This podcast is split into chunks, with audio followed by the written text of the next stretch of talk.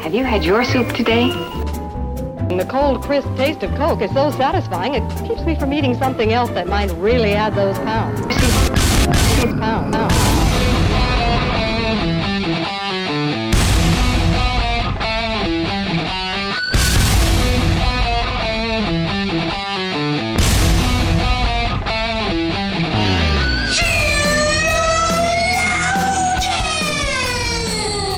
Good morning, good afternoon, good evening, wherever you are. Welcome to our episode of Sheologians. We're here today to put the her in Sanger. Oh, are we? I had a feeling that might have been what we were putting the whatever it was in. So obvious. Yeah. It was just mm-hmm. really obvious. Although it, it sometimes it hurts my feelings. Wow, that's a really interesting way to start. When people will message. Isn't or... that the start of most podcasts? So my feelings were really hurt. And for the next five years, we're going to discuss it. Hit like and subscribe. I mean it in the most lighthearted way possible, but sometimes people will message or they'll comment on an episode and they'll be like, you should have done this for the she or the her. And it was like very obvious. Right. And they're right. Here's the thing. Everyone who's messaged me that or commented that has been correct. Like I really should right. have done that one. Um, so with this one, I have no idea what you're about to say, but I saw the image. Right.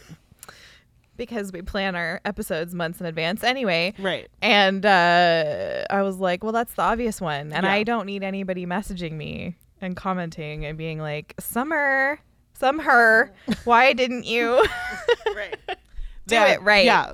Yeah. Do your job right. Happened. This is just, that was just the, the thing that needed to happen yeah. before this. And we've come up with our second podcast we're starting, which is My Feelings Were Hurt and Then. um, yeah. So, hey, my name Should is. Should have no problem filling that. If for some reason right. we find ourselves at a loss, we could just access one of the access other billions that. Of people on the planet. Yeah. Someone else invited us. Uh, to start a podcast with them about just true crime. Just, I mean, yeah, man, I get that. Yeah, like from a Christian worldview. And I was like, you know what? I have my hands completely full with Sheologians and my feelings are hurt. So I do think that for anyone listening, um, if you have any lawyer lawyer friends that oh, would yeah. want to I would love that. Come on the show, I do think we would be interested in yes, uh, talking mm-hmm. with a lawyer. I guess mm-hmm. maybe like it maybe it would be helpful to specify like a criminal lawyer and not like a tax lawyer or anything like that, unless you know, I don't know. But yeah, you can send the uh, you can send those recommendations via voicemail you to sure us can. At four zero what? You don't know it either? Great. I normally do, but it's because I was confident that I never be confident. four six five No. It does it not start with a four? Four seven zero. Four seven I always zero. Say four seven zero. Four seven zero four six five zero four seven five. Okay, nailed it. So really, just all out of order is how. Yeah, I got it. Four, four. Which, incidentally, order is the most important part of a phone number. Incidentally, you had everything but the part that you must have to reach. Anyone. Very poignant. That'll be all for the day. Well, my name is Summer Yeager. I'm here with my beautiful co-host, Joy. I really got... Who just... basically, well, now what I'm realizing is like, I just... I feel the need to say the voicemail number one more time because... I believe in I, you. We kind of just gave them like a bunch of numbers. All at once. Yeah, and by the time true. They figured out what was going on, they're like, oh, wait, oh, wait what is it now, on. Though? Honestly, I am willing to bet ten dollars that they our know audience it. Knows they the know number it. Better than we do. four seven zero four six five zero four seven five. Nailed it. That's the place. Nailed it. That's where you can leave your thinky thoughts. Um, I, I have a conundrum maybe the audience can help me with before we get started, which is um, at the conference in September, uh, everywhere I go, I carry a large water bottle. very large now. Uh-huh. I've actually upgraded. Yeah, my large, it's bigger than it was before. It's a half gallon. It's a hydro jug. You guys have seen them. I feel like everybody's seen them. Mm-hmm. They're they're large. Yeah. And so my question is, can I put? It comes with a strap, like, so you can wear it like a like bag. a fashion accessory. Like a yeah, it's a, like a large bag. And so that you only put water in, that you, which is honestly my favorite kind of bag. Right. My favorite thing. Not enough bags just holding water. Right. Um. So my question is, would it be appropriate to just put the strap on it? Because it comes with a large strap. It has a little pocket on the side. So it's it basically a, a purse. It has two pockets. It's basically a purse that you can't keep anything in, but you can keep it on the side. Can I, would it be appropriate to just walk around the conference? I think you should just do it. Wearing my water. I'm going to have an I V.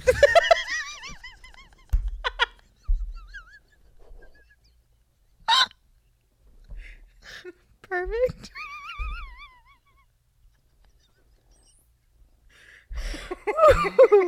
So, if you can't spot us, look for the rolling saline drip. Yes. Yes, do. That's Joy. Ooh, all right. We're so ready for this conference. Um, anyway, in case you're wondering, it's the uh, Politics of Sex Conference, Fight Laugh Feast Conference. I don't. What is this conference called? It's the Cross Politic. It has all the names. Uh, it's happening in yeah, Nashville. Man, yeah, man. Pretty much anyone you'd want to. September. Hear. Yeah, ninth through the eleventh, outside of Nashville. We'll be there. You can find all that information on the internet. Why can I never remember? It's like Fight, Laugh, Feast. Dot no, com. It's cross. Ah. Oh, man. I never remember this. F L F Network. Oh, I'm so sorry, Cross Politic. They're like, why did we invite you? uh, F L F Network. F L F st- stands for Fight, Laugh, Feast. F L F network dot com. That's where you can get all the information for that. And we will be there. My really cringy headshot is just sitting right there on that page. So cool. Uh, yeah. Anyway. I got no, That's I got the nothing. kind of stuff that happens when you uh, speak at things and yeah, like go to anything in a official capacity. You have to have things like headshots just lying around. Thankfully, uh, I do, because uh, of a photographer friend. Otherwise, I would be like, here's my Facebook profile, which is me and Joy at my birthday party, because I haven't changed it in five years. Right, yep. Which is really the wonderful thing about pictures from five years ago, is that they happened five years ago. Yeah. Anyway. Yep. That's it. That's what I got. Oh, uh, you can hit us up. Support us. Patreon.com slash Sheologians. That's also where we do book club. It is accessible at any time that's convenient for you. And that's it. I'm ready for this. Story time. I'm ready for whatever's about to happen. Man, you guys, buckle up. If you feel like we've been acting a little weird, it's because mm. this... I poured a lot in blood, sweat, and tears into this. Since you just episode. said something that tipped me off to something funny that I wanted to tell you, but I forgot about. Okay. Which is, uh, you said buckle up.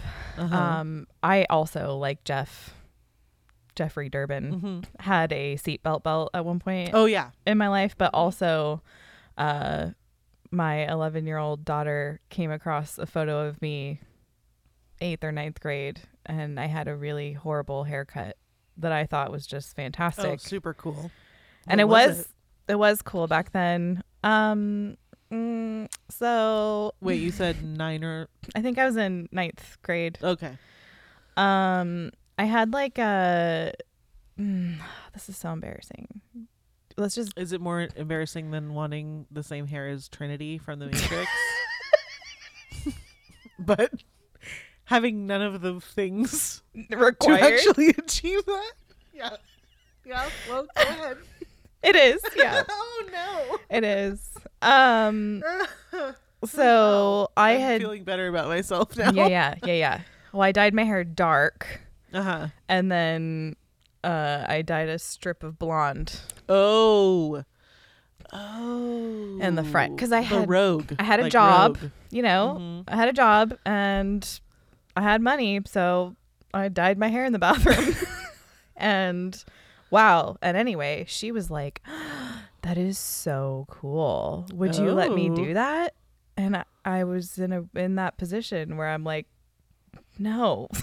No, because I did it and, and realized it was a horrible idea. I need you to learn from my... But anyway, all that to say, all the really like kind of stupid trends that were cool when we were in junior high, uh, early high school are coming back oh, around. Yeah, yeah. I've which noticed that. Is just blowing my mind, and I'm not a fan, and um, I'm just not a fan. Anyway, I had a seatbelt belt. I know, some of it is just... It's like, wow. Yeah. We... She, saw, she saw another picture of me where I had taken a belt, uh, like a fabric belt, and I had like cut it up and turned it into a necklace. Like, what was I doing? I was just... before, before kids were on social media, we were just like in our rooms, like repurposing clothing items into other clothing items. And uh, oh my gosh. She was like, "Oh, that's really cute." And I was just like, "No, you can't look. You can't look at this anymore." Anyway, okay. Seatbelt belt, embarrassing. Right. Buckle up, everybody. Okay. Close your seatbelt belts. Oh gosh. I'm ready. Okay. All right. My eyes. What's wrong with my eyes? They're watering, in case that sounded a little too histrionic for some of you. Someone's Googling I, like, histrionic got some, right now. You know, like when you're, my eyes were, we were laughing super hard, which I'm sure annoyed some people. But then, then like some of my moisturizer I put on this morning, like got Went in, in yeah. and then it just, yeah. So anyway, that's what I meant by that. Been there. Okay. Take a sip of water. I got my half gallon Buckle here. Up. Yeah, that's that's about the amount of water for this episode. Great. Fill up your hydro jugs. Um. Okay. I'm okay. Mark it. I'm sorry. I have to wipe my eyes. I like can't. I'm, like, hurting. Our first edit since twenty seventeen. Oh.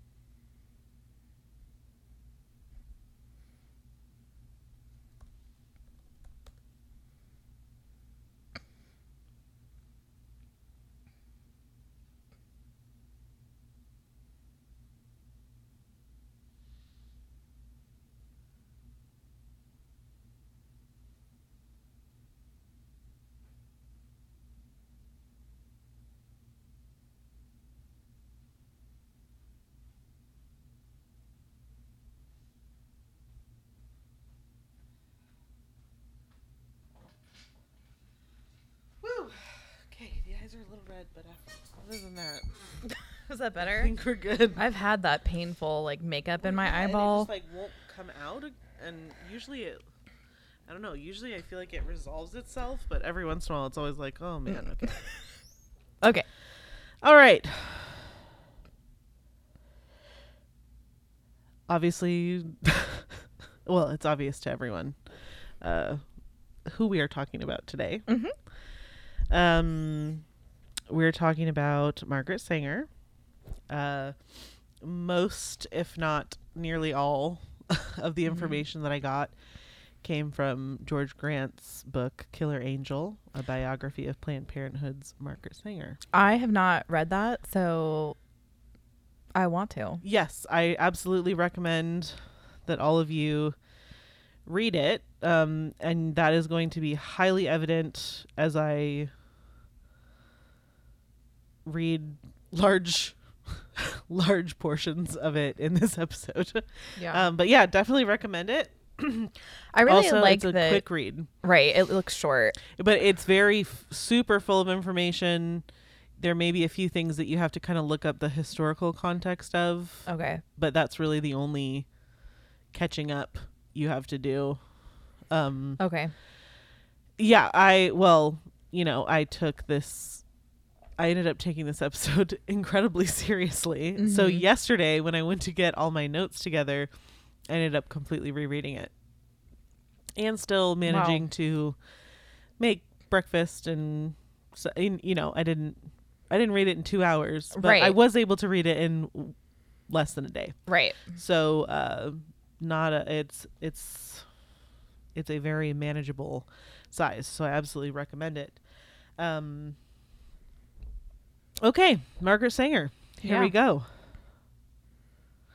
Uh, Margaret Higgins mm. was born September fourteenth, eighteen seventy-nine, which is George's birthday. I was going to say. September fourteenth. I, I was like, I can't do that math. yeah. I um, started to, and then my brain went, mm, mm, mm. Not happening. Um, so she was born uh, September fourteenth in Corning, New York, to Irish Catholic immigrants. She was one of eleven children. There's that Irish Catholic thing. Right. Um, by her own admission, her years at home under her father, Michael, were joyless and filled with drudgery and fear. Michael was a self-appointed free-thinking intellectual who openly mocked religion, loudly embraced socialism. He refused to provide for his family for po- like extended periods of time. Cool. Um, and he drank whenever he could. So mm. they were often poor, hungry, cold, abused, and just kind of isolated because they were all those other things. Right. Um, and her dad was boisterous and rebellious and radical. So that kind of like alienated them from anyone else. Um, and then her mother was a sick and frail woman, mm. uh, which is sad. The only reason I could think of why something like that would be allowed to carry on for right. as long as it did. Right. Um, she did, uh, Margaret's mother did help her secretly get baptized and confirmed. Um, and for a short period of time in her young teens, it appeared that she had like some religious devotion, but hmm. uh, it was squashed by her father. And then especially after uh, her mother dar- died, Margaret fled to a college, uh, Claverack College, but it's not really college. It's like a finishing school, like a boarding school. Did you say Claverack? Claverack. Claverack. Mm-hmm. What is that? I don't know. It's a type of boarding school? Yeah, it okay. was just like, okay. So that was just the name of it. I'm assuming that's the name of the whoever founded it or whatever. Okay, got it. Um, but uh, her father's cynicism and bullying, I guess, mm. uh, plus fa- freedom mm. for the first time in her life mm. drove her from away from any like religious pursuits. Um, mm. Shortly after arriving, in fact, she stopped, nearly stopped attending class, eschewed most schoolwork, and abandoned the job she needed to pay for her tuition. Um, but she did find a love of drinking, mm. radicalism, right. free love, yeah, um, that kind of thing. Mm. And I, uh, I noted a, a quote from George Grant, the author of Killer Angel. Uh, it is said that we become most like those whom we are bitter against. Yeah, it's like uh, her whole philosophy. I just learned. I learned about it because of what she experienced with her dad. Right. Like, oh, I get you. Right. Oh, you're yeah. You're upset about your childhood. Yeah. Mm-hmm. Got it. Yeah. Okay. Yeah. I see and where this horrible. is going yep. already. He was horrible. Um, what damage a horrible oh yeah. father can it's basically cause. it's what it's what everyone hinges on is wow. having a just father. mm. Mm. Um, man but yeah due to her erratic and irresponsible ha- behavior, she was forced to leave Claverack, so she didn't graduate high school, and she soon found lodging with her sister, uh, where she took up the post of a kindergarten teacher. mm. Interesting. So perfect. Okay. Since she didn't have any formal education, she was placed in a classroom of new immigrant students. she grew tired. So basically we're talking like an English speaking, like a non-English speaking class. Like, okay. But, and they're kindergartners, you know? So right. basically they're new to the country. Yeah. They don't speak English. Right. Some of them don't even speak the same language. Right. Uh, and she quickly grew frustrated and tired of her position. So she quit. From there, be- she became a nurse trainee, uh, which is weird, but um, it was more, from what I gather, it was just more of like an apprentice. Like nursing was more of like an apprentice training type thing. Not like... Or there may have been, it may have been, hmm. she was. The un- bar was lower. Yeah. Yes. It was a different it was di- bar. It was a different time. Yeah. Um, and yeah, I don't know like what, the, she didn't ever do, she never made it to the point where she was basically like changing linens and right. stuff. She never made it really to anything medical. Right. But yeah, so she became a nurse trainee. Um, she hated nursing as much as she hated teaching. So she quit before she completed her training. She's not uh, into a whole lot, is she? No. Okay. Notable, she would claim to be a nurse for the rest of her life. Right. Um, I knew that much. So uh, instead of worrying about finding employ at that point, she decided to marry a budding architect, William Sanger. So no, no longer Margaret Higgins, now f- officially Margaret Sanger. Uh, they met in nineteen hundred and married shortly after an impressive, expensive courting. Um, unfortunately, Margaret hated housekeeping, just like any I mean, has other she kind liked of work. Anything that she oh yeah, said? yeah. I will. T- I will definitely she address tried this, that. Hated it. Tried this. Yep. Hated it. Okay. Uh, her husband tried to please her with long vacations. He hired maids. Um, presents, and then he he like built them an enormous estate, you and know. She still wasn't happy. What? um, Margaret was still unhappy, bored, and unfulfilled. So they had three children. Still bored. Grant. gr- yep. Still bored. Uh, here, uh, the authors, uh, you know, I just he just said things that a lot of. Some of the stuff that I quote from the book will be him using her direct, directly quoted words. Mm-hmm. Sometimes they will just be Margaret Sanger's words. And yeah. sometimes they are just George Grant's words. Yeah. Because he just had such a clever thing to say about it. Yeah. Anyway, so after he... So they had three children, to which Grant said, raising children is not exactly a hobby to be taken on a whim by the discontented. Indeed. That's yes. very astute. Uh-huh.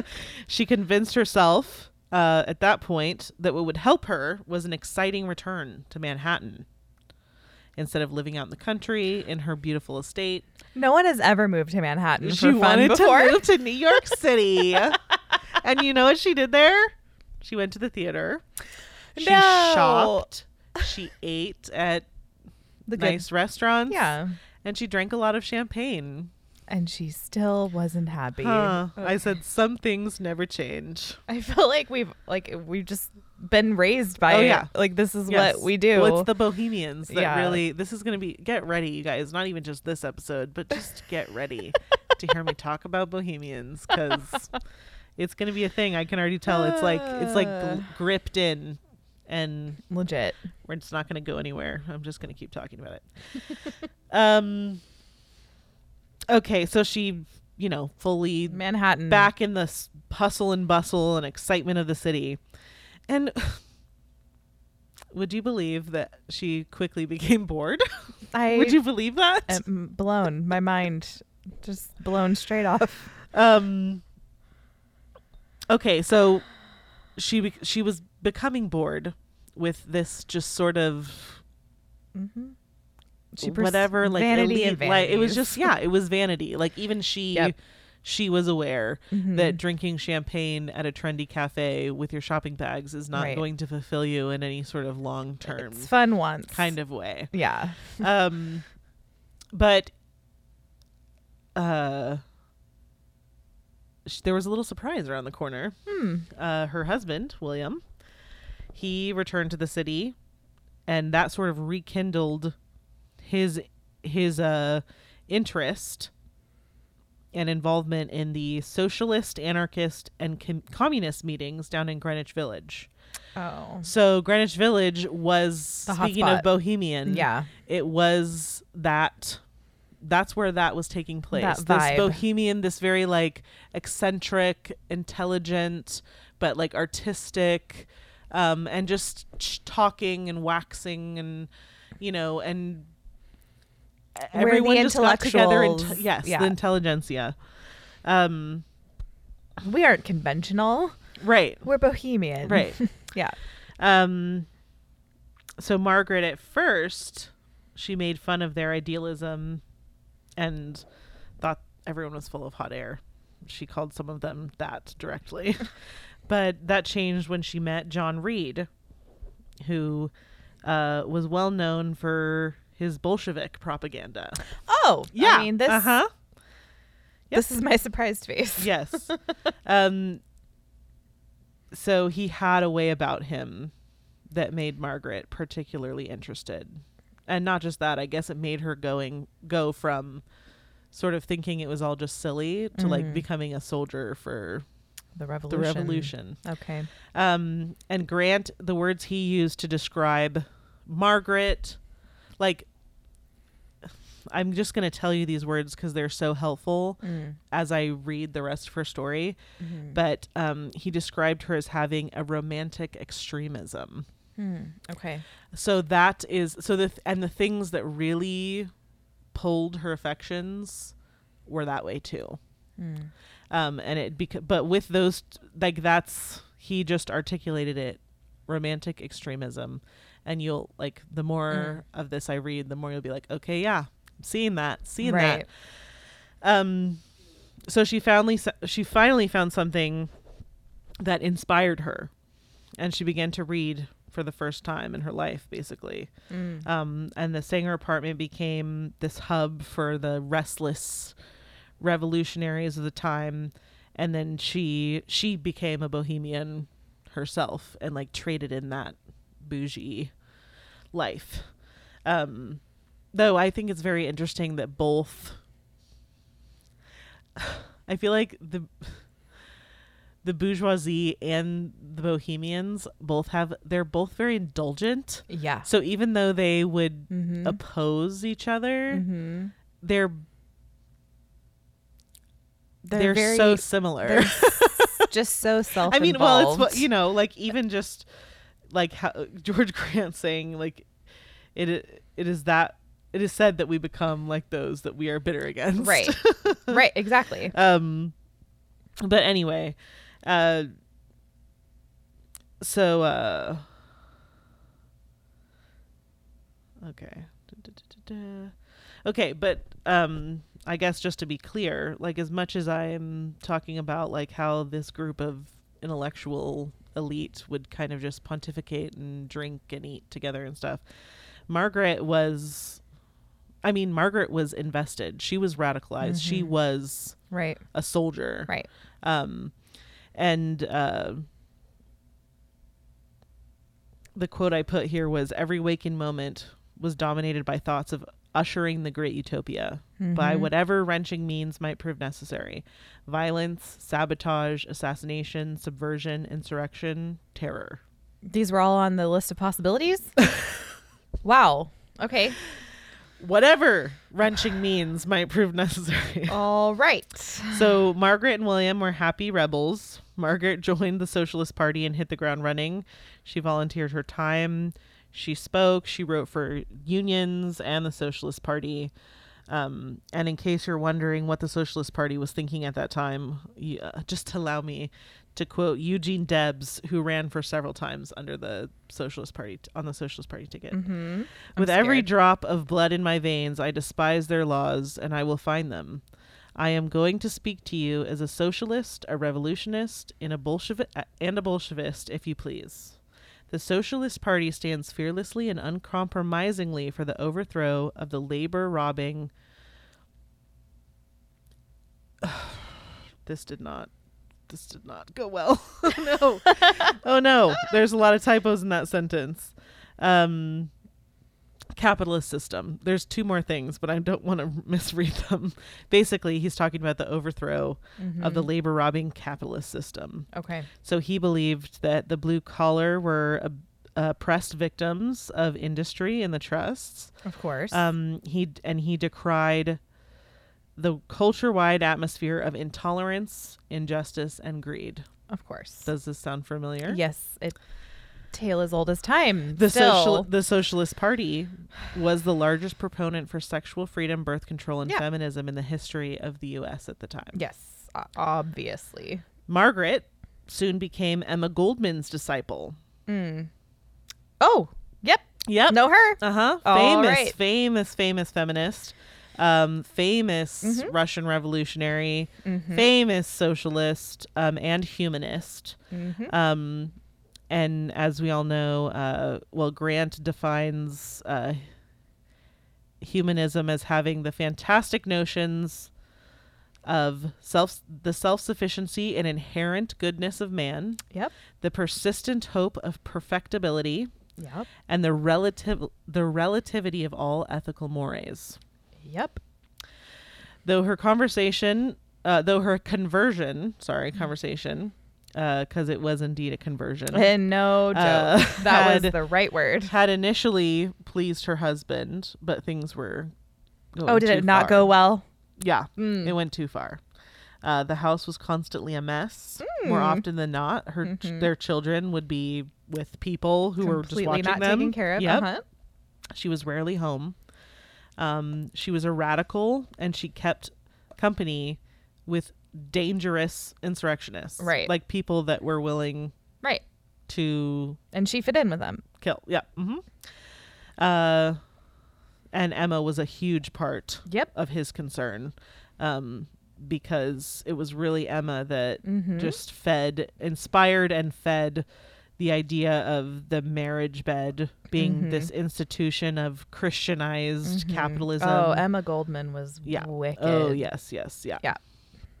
And her participation in such things would make her a traitor to the cause. And I just want to note that Emma Goldman would be one of the O G feminists that many that oh, y- yes, you were yes. taught in public school, and many Christians will still say, like, oh, those original feminists were nice Christian women. No, like we're talking about Emma. No, yeah. She's one of the main ones mm-hmm. that people are talking yeah. about. And you can only say that if you've never looked into her at all. She despised yeah. Christianity. Yeah. She despised it. She's not a Christian. Okay. Um, so yeah, basically she said, like, I can't, I can't mm-hmm. be, I can't even appear to right. be like enslaved to the Christian marriage bed. Yep. Um, and so, uh, obviously William's feelings were hurt. And he was desperate yeah. to fix his marriage. Mm-hmm. Um, and he even was he even was concerned about his wife's reputation. That mm-hmm. was a part of it, too. He still he did it to preserve her reputation right. as well. Right. Um, but he arranged for a long vacation to Cape Cod mm. um, that would basically lo- last as long as it took Emma Goldman to leave New York. Right. Yeah. Um, so they went on a lovely vacation. They spent a bunch of time. Uh, it was great. And she was temp- temporarily distracted. Mm. But she continued to make more and more of a name for herself just in social groups. Right. Um, she even uh, garnered the attention of the president when she came back for her involvement in some sort of union strike. In a weird way, they kind of... they were defeated a little bit by the um like high level of acceptance of what they had done mm. because it was almost like they were accusing the government of uh sure. not they were accusing the government of being the, the enemy of their cause, and then the government looked on what they did with favor, and so it was kind of like the didn't. opposite effect of what they had hoped for, right? Um but certainly that didn't stop no her, but of course not. Uh, But a lot of a lot of her power was social, and mm-hmm. she was very quick to associate with all the right elites and um, Uh, she's a spent... woman wielding social power? What? I cannot. No. She spent an inordinate amount of time waxing on about whatever. I'm sure you can all imagine the scene. I'm sure you can all imagine it. Waxing on about whatever. Yeah, really, yeah. Just like there's a mo- like, and I've been this person. Yeah, I've been this person that's yeah. just like, it's like dripping. It's like, okay, you might be smart, but like your smartness is dripping. Like that's how pleasant it is, or to be around you, right? But if you get enough people doing that, they kind of all like doing it together anyway. They really do. Um which, you know, I mean, however I pa- I painted that scene, we're talking about the people that have a large uh a large uh, they're very powerful, right? They're a very powerful gr- and influential, influential group of yeah. people. Mm-hmm. um Okay, so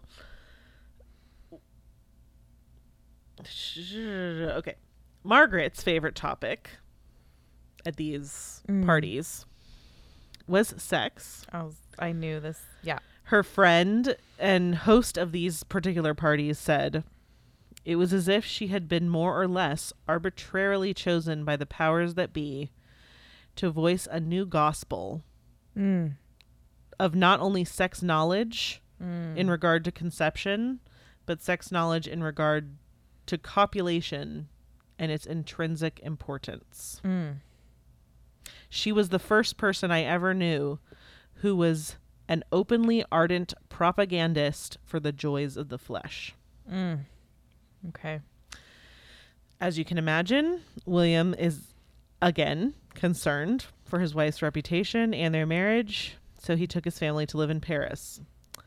I don't know why you would take someone with these particular issues to Paris. I feel like if you wanted to exacerbate the issue, I don't. You I go mean, to Paris. Bless, bless William. I don't but... know what he was thinking, and it's possible that he knew more about living in the early nineteen hundreds than me.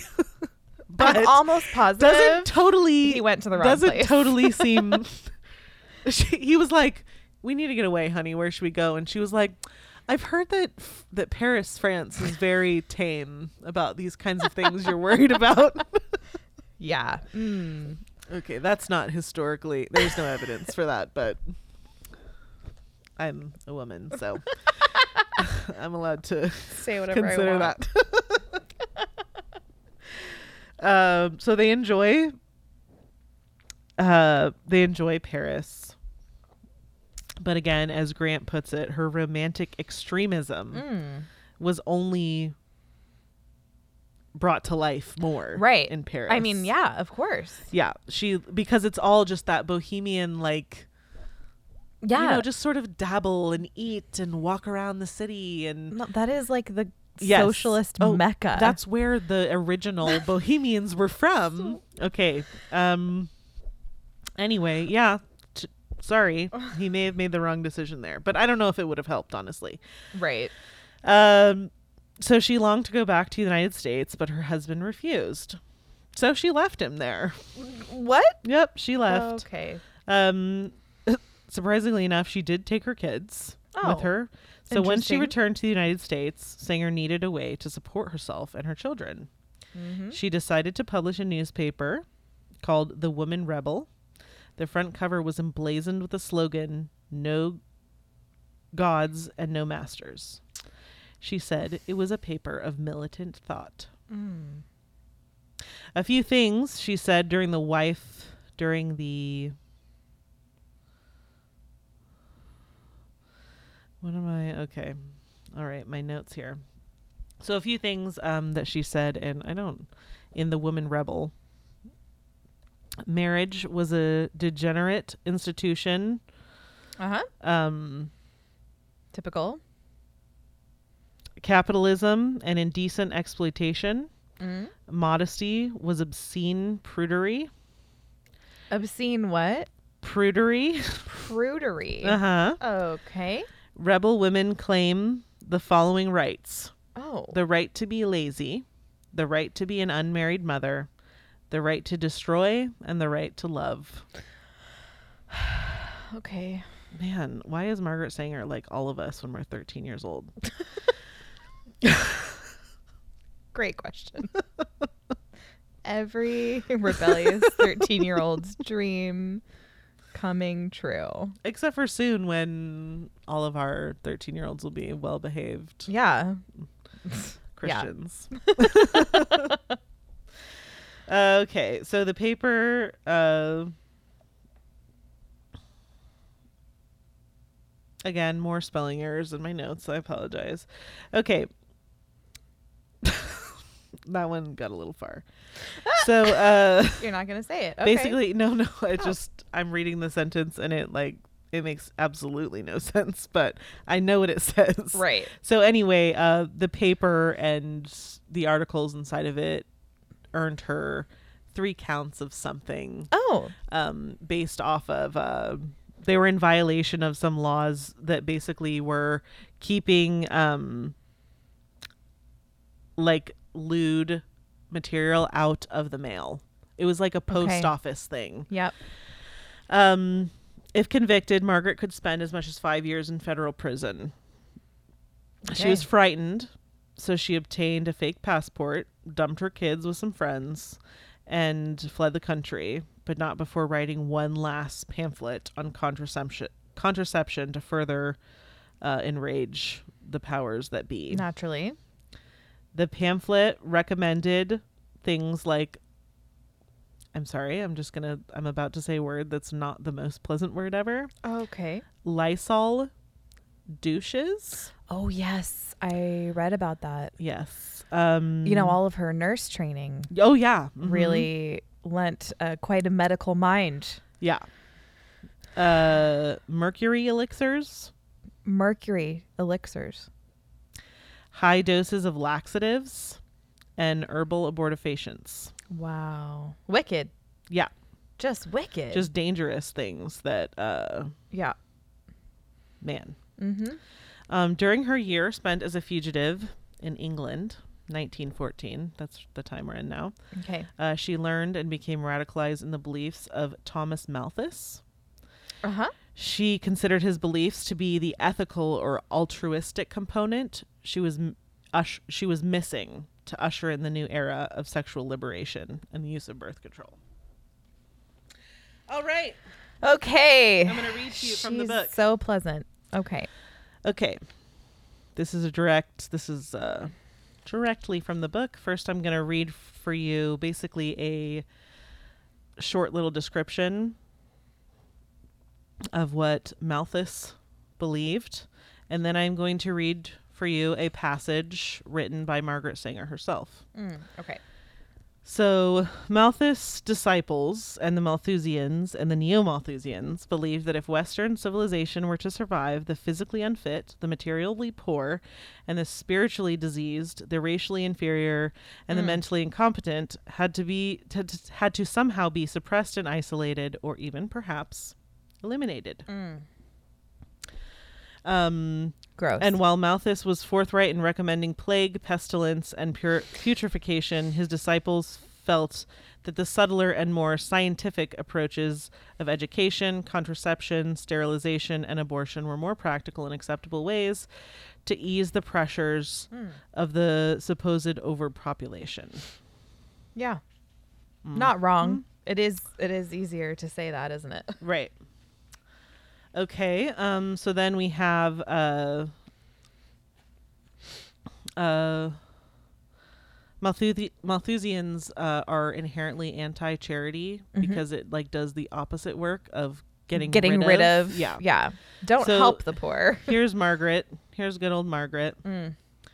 Even if we accept organized charity at its own valuation and grant it does the best it can. the best it can, it is exposed to a more profound criticism. It reveals a fundamental and irremediable defect. Its very success, its very efficiency, its very necessity to the social order are the most unanswerable indictment. Organized charity is the symptom of a malignant social disease. Wow. Gross. Yep. All right. So in Planned case, Parenthood. in case you find it concerning, Uh, just know that Malthusians gave birth to eugenics. Yes. Which was great for Margaret. What a match. Um, luckily for Margaret, out of the fifty states back home had already established eugenic asylums where they put people in asylums who were less desirable. The prestigious universities, including Harvard, Princeton, Columbia, and Stanford, all contained eugenics departments that were funded by Rockefeller, Ford, and Carnegie. But it was scientific, mm. so no one questioned it. Science. Just follow the science, guys. Um, uh, all throughout. So G K Chesterton wrote uh, a book responding to eugenics and pointed out all the problems with it. So he's heavily quoted in this book as well. Oh. But here's a G K Chesterton quote. Eugenics asserts that all men must be so stupid that they cannot manage their own affairs, and also so clever that they can manage each other's. Ooh, one, two, punch. Yeah. Thanks, G K. Yes, G K. Her hideout in England also her afforded her the ability to expand her elite friend group, taking many of them as lovers, of course. Yeah. Specifically, Havelock Ellis, the grandfather of the Bohemian sexual revolution, oh. author of over fifty obscene books, and mm. a pervert. And pervert. He was also a follower of Francis Galton, the father of eugenic thought and cousin of Darwin. Mm. Margaret adored him, of course. Oh, naturally. Um... Their, according, according to Doctor Grant, their relationship uh, in many ways are the th- are things that are best left unexamined, mm. mostly because of the perversion. Mm. Right. However, he was very helpful, uh, in my opinion.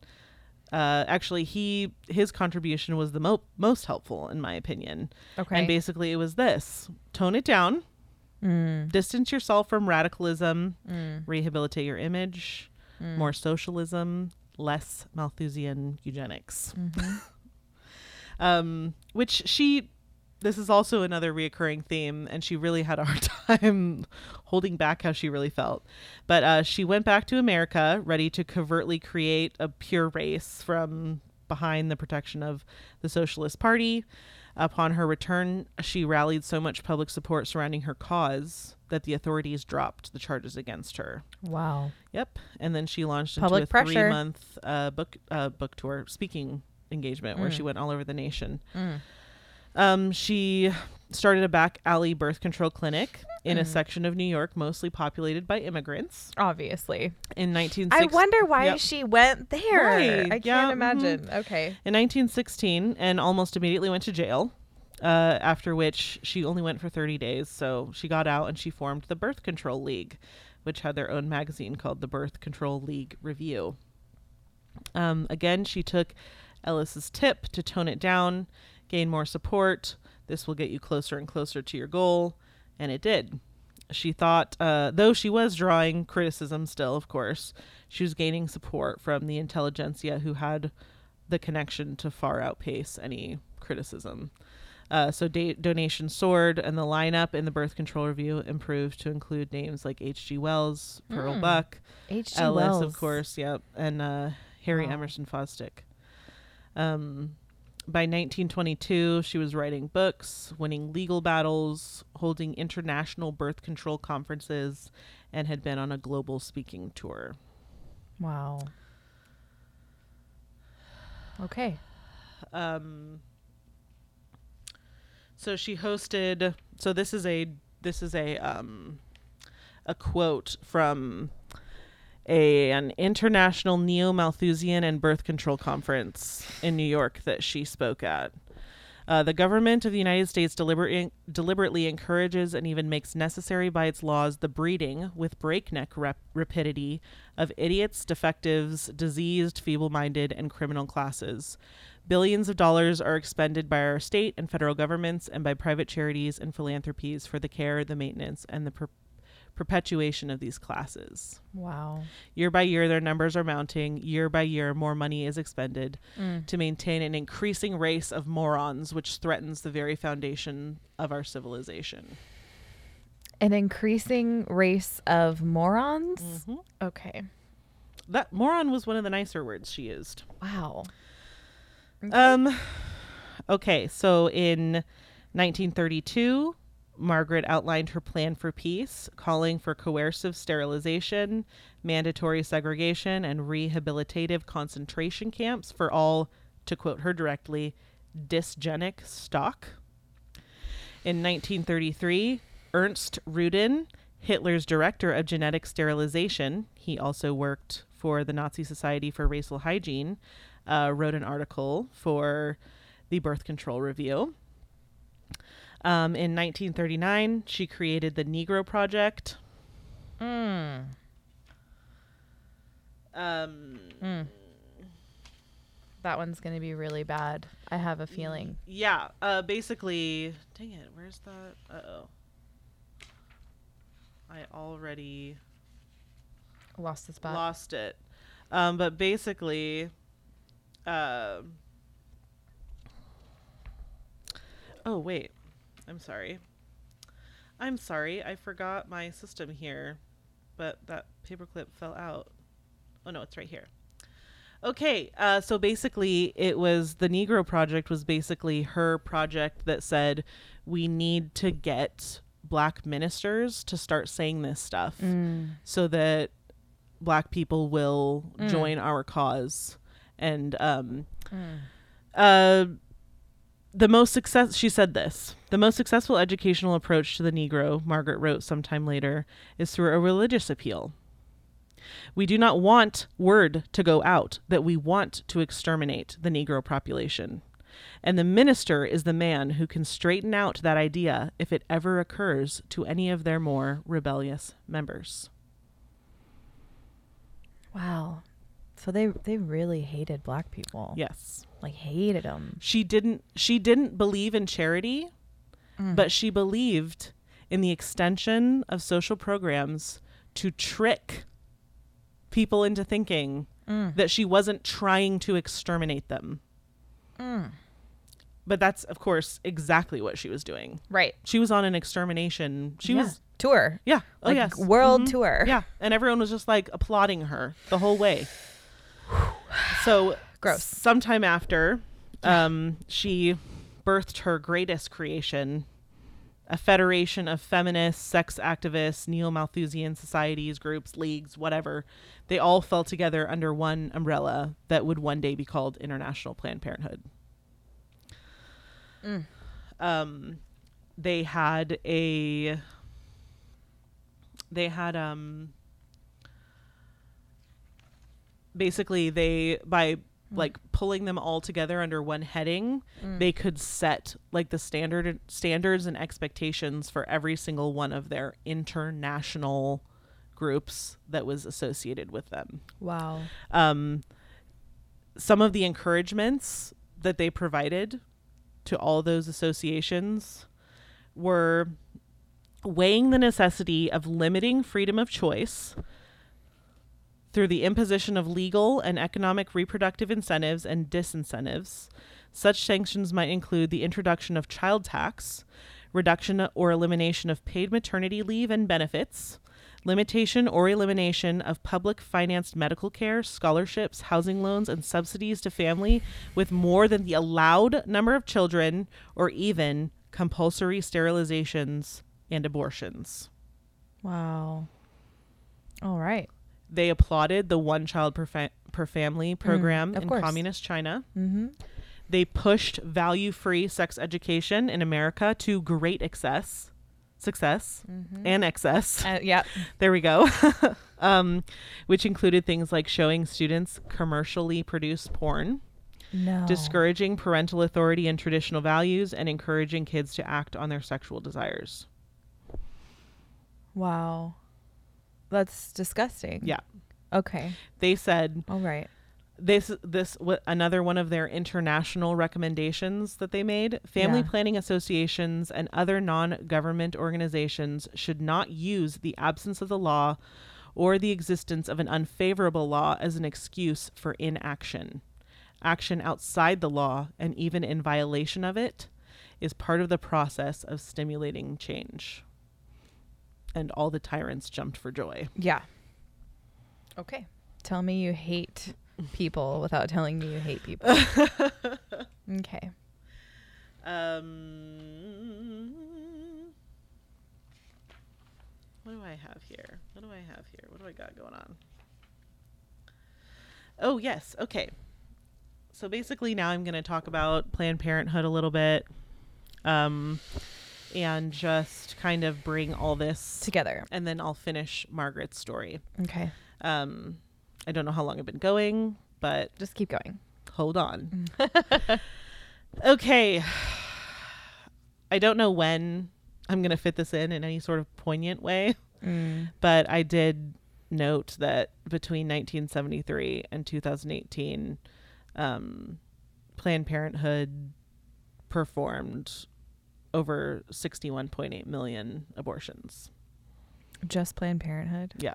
That's just Planned Parenthood in the United States. Say that number again. sixty-one point eight million. Just Planned Parenthood, just, just in the United States. States. Like, I I can't even mentally process that. That's yeah, a generation of people gone. Yeah. Wow. And you said twenty eighteen? Yes. Yeah. So that's not even the most recent. Right. Um, mm. I just want to go ahead and point this out. This is a quote. Virtually all of the organization's board members were eugenicists.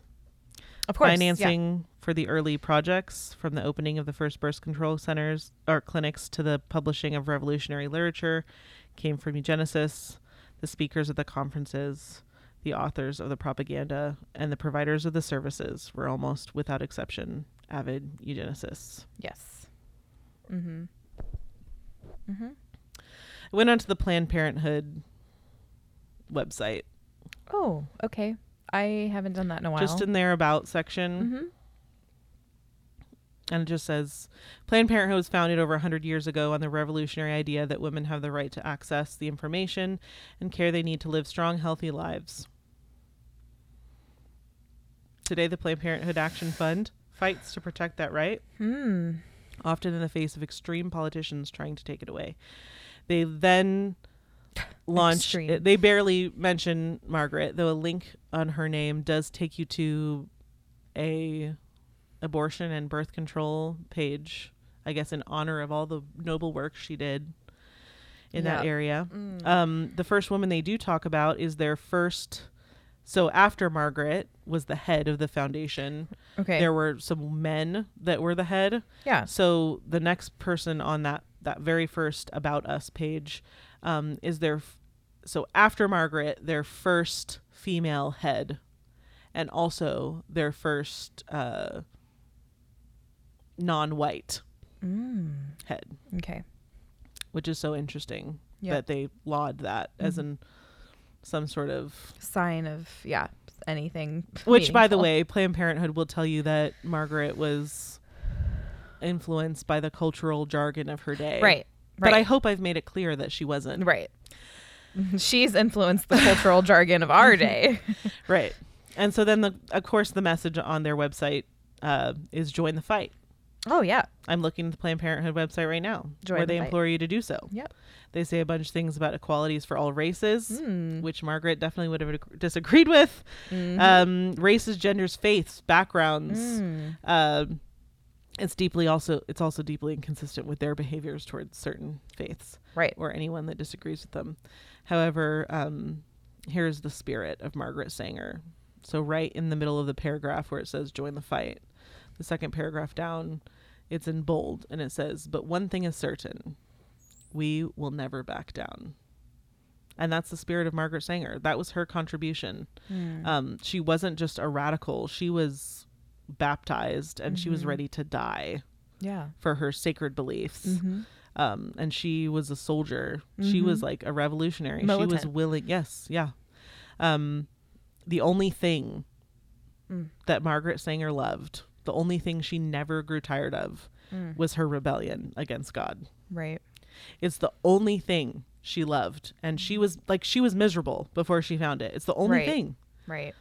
Um, I mean, some, some evil people also like dogs. Right. But Margaret Sanger only right. loved her rebellion. This was that's her, all this was she her lit jam. Up for. Right. The only thing in the world that she let up for right. was acting mm-hmm. contrary to obedience. Mm-hmm. Anyway, um, so Planned Parenthood, whitewash as they may, carries a torch set on fire by a woman who only cared for herself, yep. hated her husband and children, rejoiced in licentiousness, and set her highly ambitious sights on the literal extermination of whoever she found to be undesirable. Mm. Can you think of a better description of women in our culture today? Right. No. Mm-mm. That's like their mother in the faith. Yeah. It's her new order. Yeah. Like, mm-hmm. she was very successful. Oh, yes. Mm-hmm. So Margaret Sanger, much older with much success, mm-hmm. um, was still very unsatisfied with her private life. Mm. Sex, drugs, elitism, they were not enough. Right. So she remarried a very rich man. Oh. She said at some point she would live to drain his bank account. Apparently, okay. according to him, he said he opposed everything that Margaret stood for, but found her irresistible anyway. I needed to put that in there because I'll, I don't want to hear that. I just don't want to hear that from any of you guys. Any of you dudes that are just no, just no. Just know that this is what happens. Like, what does that mean? What do you mean? What do you mean? Um, yeah, when you lack principles, you will marry someone that you fundamentally disagree with. I don't know. I just don't understand. Um, but that was kind of her. That was kind of her anyway. Like, she was very irresistible. Right. Anyway. Uh, she stipulated that she be free to come and go as she pleased in her marriage, in her prenup, and continued her work associating with Nazi scientists in charge of race purification, smuggling diaphragms into the U S, and garnering massive grants from the Rockefellers, Fords, and Mellons. Wow. After the Holocaust, everyone felt much differently about all of this.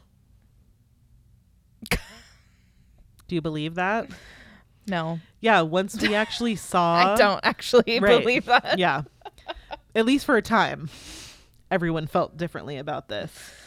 Um, but here's the thing. Again, again, um, they did it again. They toned it down. Yeah. They rebranded. Mm-hmm. This is this is mm-hmm. the key mm-hmm. to to it all. Mm-hmm. This is the key to it all. Is to go. Oh, okay. They're mm-hmm. not ready yet. Yep. We need more Let's support. Mm-hmm. And then we can get closer and closer and closer. Mm-hmm. So they rebranded. So in nineteen forty-two, Planned Parenthood. Planned Everyone Parenthood. Applauded. Presidents, mm-hmm. celebrities, even Einstein. So I actually remember the first time that I saw a Planned Parenthood, because there was one not far from where I grew up. Uh-huh. And it was in the same little shopping center yeah. as the Arby's that we always oh, went okay. to. All right. And I remember always driving. Always have to stop at Arby's yeah, for when your dad. You're with James White. Uh, and I remember reading the sign and asking my dad, like, what does Planned Parenthood mean? Like, what is that? Right. I was like six or seven. And I remember being really confused by, like, what on earth could they be selling? Right. With a name like that, like what are you what do you mean Planning Parenthood? Mm-hmm. Like, that's not a thing. Uh and I remember my dad, I don't remember his explanation. I remember him telling me it's a lie. Yeah. Like, and that's all well, I here's, remember. Here's the so more little. Honest name for the Planned Parenthood. Social planning. Yeah. Social planning. Mm-hmm. Yep. Social uh, planning. Assassins for hire. Yep. Mm-hmm. Social planning. Yeah. Mm-hmm. Do you have a social? Uh, do you have a person, a group of people that you don't want around anymore? We'll help you with we'll that. We'll plan to get rid of them. Yeah. Mm-hmm. Um. Anyway. Yeah. Okay. So. Uh. Yeah. So basically, after the Holocaust, mm-hmm. they had to change their name to Planned Parenthood and mm-hmm. change everything. Try to separate from right, that, so that they weren't mm-hmm. labeled or uh, associated. Mm-hmm. With eugenics, with any of that, all racism, that stuff that everybody had just white fought supremacy, a world war over. Yeah. yeah. Mm-hmm. Um, but yeah, everyone was just thrilled. Everyone was thrilled about Planned Parenthood. Um, and then uh, pretty amazingly, she even used her influence to gain that coveted I R S charitable tax exempt status um, that allows her, that allowed her and Planned Parenthood lots of freedoms mm-hmm. that they don't deserve. Yep. Uh, anyway, but... Well, maybe we do need a tax lawyer after all. I did maybe, turn yeah. down all the tax there, lawyers. Is the there a tax lawyer that... maybe someone could describe what that's really about to us. Right. Um, okay, my last reading.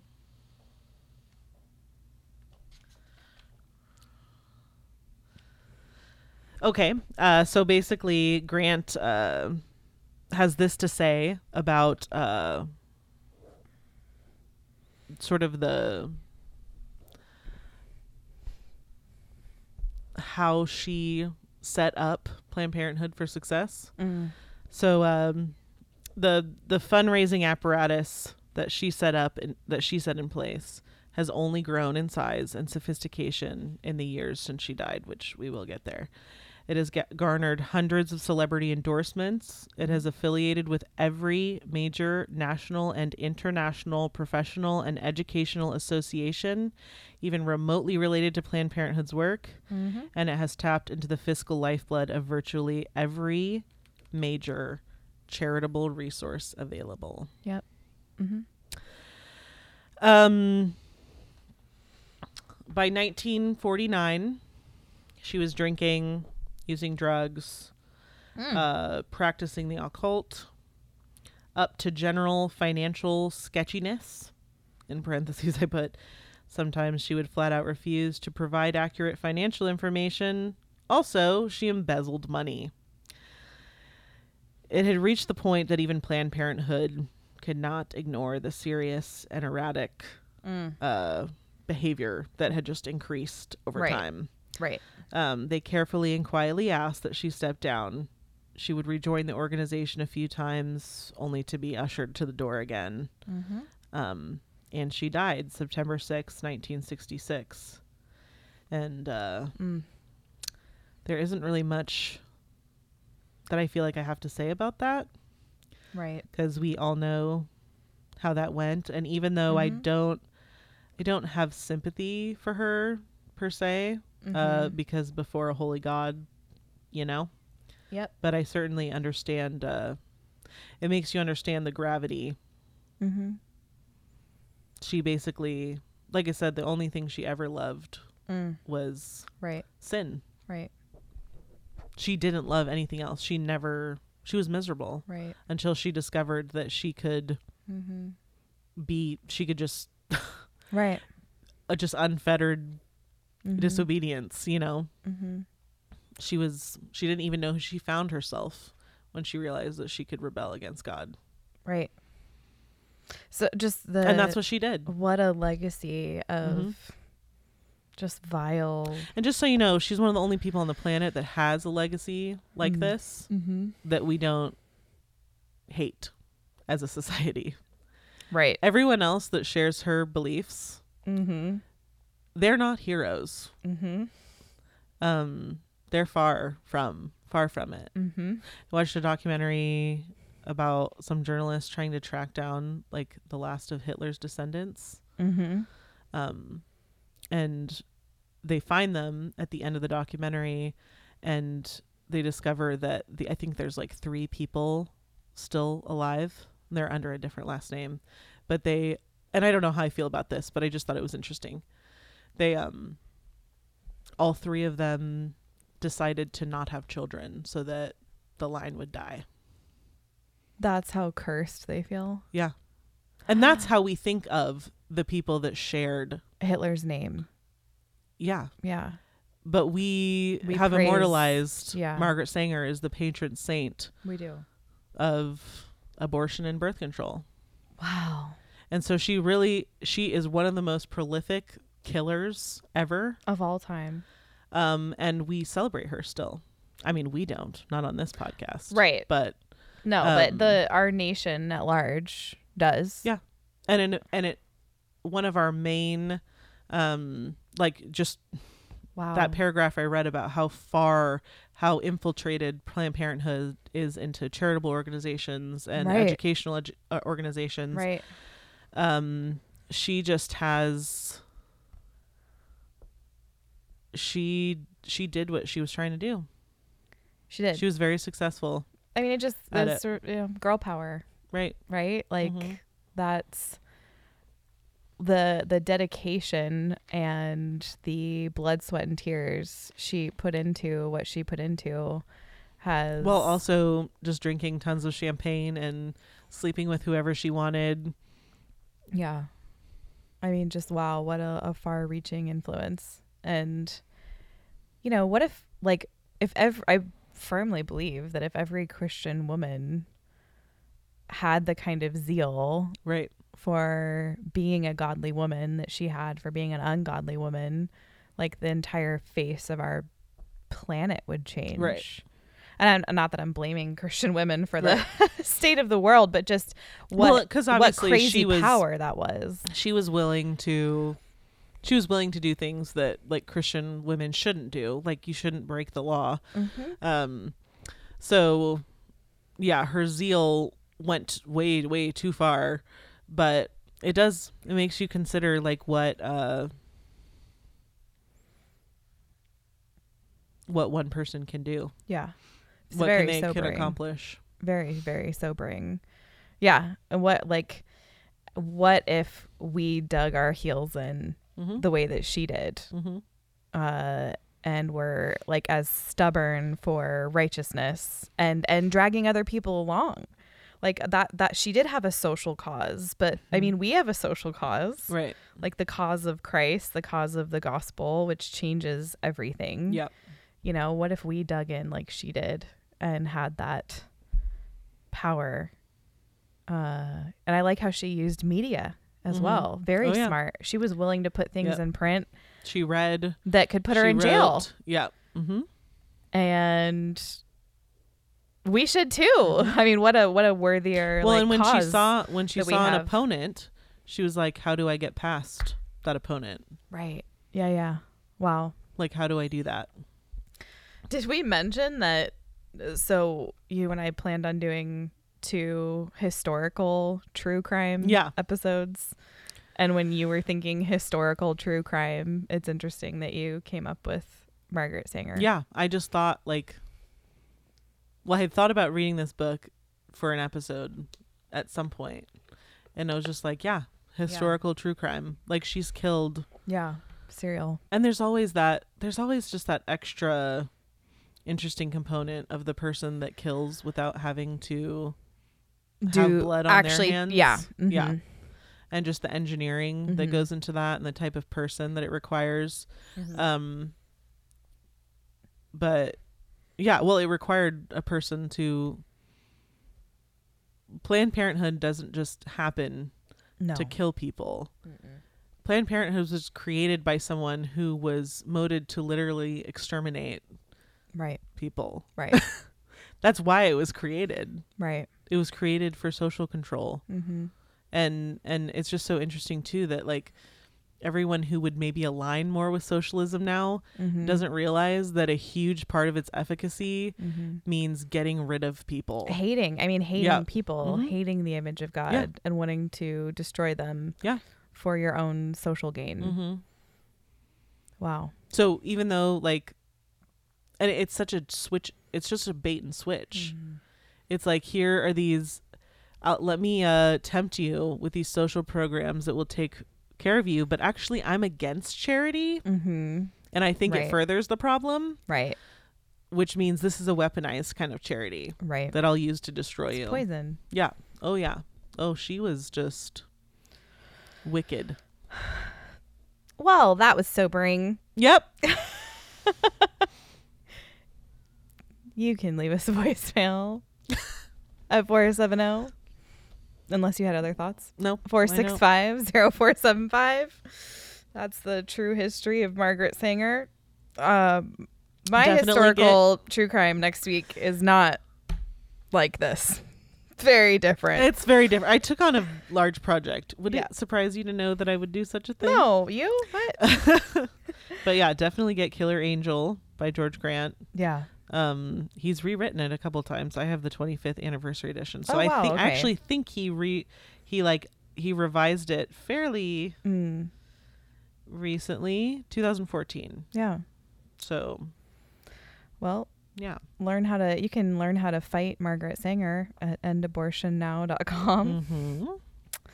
And we gave you our voicemail number, and you can hit us up at patreon dot com slash sheologians. You're like, and what information comes after Margaret Sanger? Margaret mm. Sanger. All right. So anyway, we hope that you guys have a wonderful week. This song is great and not sad at all. Enjoy.